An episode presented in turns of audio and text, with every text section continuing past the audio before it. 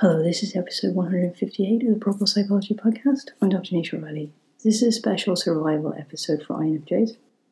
So being in a bubble is all very well, but all I N F Js have a need to help people and a sense of a purpose on the planet from very young ages. And one of the words that very young I N F Js always use to me is a sense of legacy, which is a very unusual term for younger people to think about.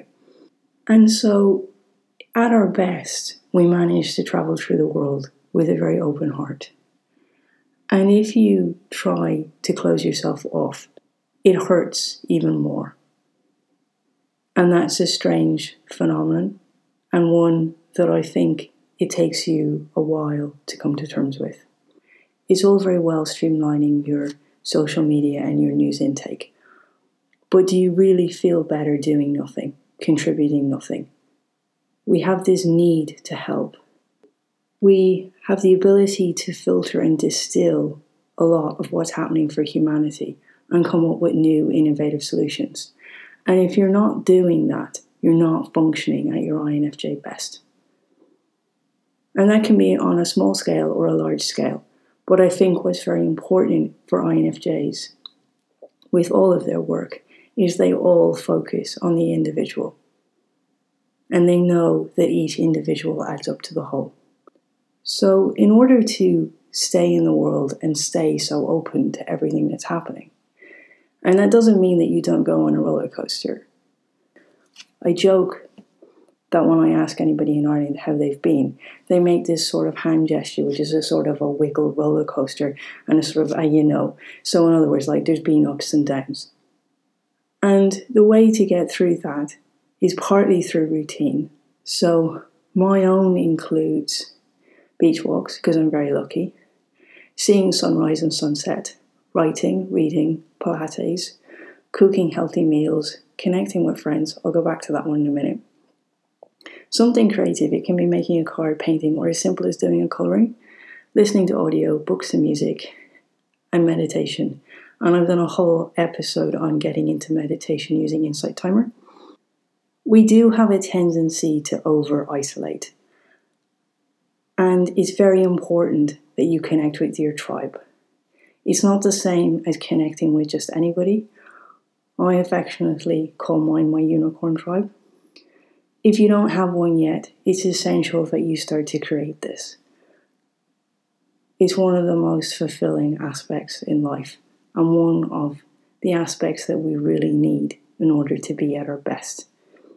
Like journaling is important, but what's more important is having someone to write to. This is vital.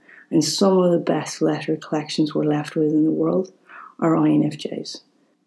It's so much more meaningful to write to someone in that space of openness and honesty, and to distill your emotions, but also to gain clarity and to have the feedback and the critique. You don't get the feedback and the sense of moving forward with ideas, and this is part of the coming up with new innovative solutions. You don't get that by just journaling in a vacuum yourself. For me, there's a kind of a prophecy element here that you have to come to terms with when you find that you can't rationally do things like, for example, I've been going through a sort of a weird one since early March, where I take a great deal from reading Black writers, but I found myself incapable of being able to focus on them. At times, it was almost like I've written about this myself in some of my essays of awareness, where it was almost I like I knew that so much was bubbling under the surface and ready to, to come out almost in a, in a sort of a boil style, that I was unable to read and to focus on their writing. And once that happened, I could read them again. But last week, I wasn't able to read again, and I was struggling to write. And I think I knew, well, that there was something coming, but I didn't know what it was. And for me, I think Representative John Lewis passing away, and I can't remember the name of, of the other person involved in the movement who also ironically passed away on the same day. I think that that's a really big turning point again. And so I'm not surprised that I haven't been able to read. But that's just my part that I feel very connected to. You will find that there is something that you feel deeply connected to, whether that's people that you know or people you don't, or a movement or a cause or whatever it is. There will be something at times that you feel slightly overwhelmed by the energy and unable to move through until it gets to a point where you can and you can engage with it again. There's an element for I N F Js, again, what sets us very far apart from others is that we don't always live for today. And this is good and bad. We're living for the long term. We're leaving, living to leave something behind. I think I always admit to people that my greatest fear is that I'm, I'm working for a time when I'm no longer here. That can be good, obviously, in terms of what we contribute to humanity and society, but it can also, we need people to ground us in the now, in a crisis situation, which this is. There's a sense that if we're always thinking about what's going to happen next, you know, and we're projecting for the people in, in our world, you know, having finances for certain things to happen in a decade's time and setting ourselves up for X and so on. If we're living for that future moment all the time and we forget to ground ourselves in enjoying these moments and these days and making the best of them, because there is a lot of good happening right now, in a lot of different ways. You can get into a bad spiral of needing to to provide for the future in all sorts of different ways and all of the anxieties that can create.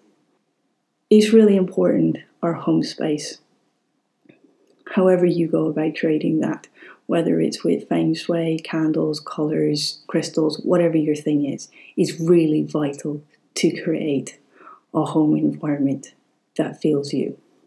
I find it incredibly important to honour moon cycles. I think that some people are more sensitive than others. I think everybody's sensitive. It's just that some people are more aware of that and some people have the ability to be able to harness it. I know from working in a university that everyone is set off by the moon. There's an extraordinary amount in your power right now, and it's as simple as how you spend your money. There's a sense of trying to look at the bigger picture and gain perspective here. Do we really want to return to normal? Do we not want to find clarity in the chaos here? Do we not want nature to thrive once more? And that's why I say there is so much good happening in the world. And in many cases, that involves listening to I N F Js who've been saying things for a very long time, and some of them are in their eighties now, like Doctor Jane Goodall. My highlight of the week this week was to have the opportunity to connect into a Zoom where Doctor Jane Goodall talked about sixty years of Gombe. So there is an extraordinary amount of resources available to connect in with many people that you wouldn't normally have the opportunity to connect in with, and to even see the last interview that Oprah did with John Lewis before his passing. So there, there's a huge amount for you to connect in with and see the bigger picture right now, and to see the achievements of people in their eighties who've kept going and have really worked for their legacy. In my own case, my specialty seems to be attracting very young I N F Js around the ages of six and seven as people's personalities start to form, to work with from across the globe. And it's great because you can start to build in the habits and the needs, which are very specific for I N F Js, when people are very young. And I think in many ways that that's my most important work that I do. It's the one that means the most to me, because we are a set of people who have the skills to contribute a huge amount to humanity. And yes, we do take in a lot. And yes, it can be overwhelming.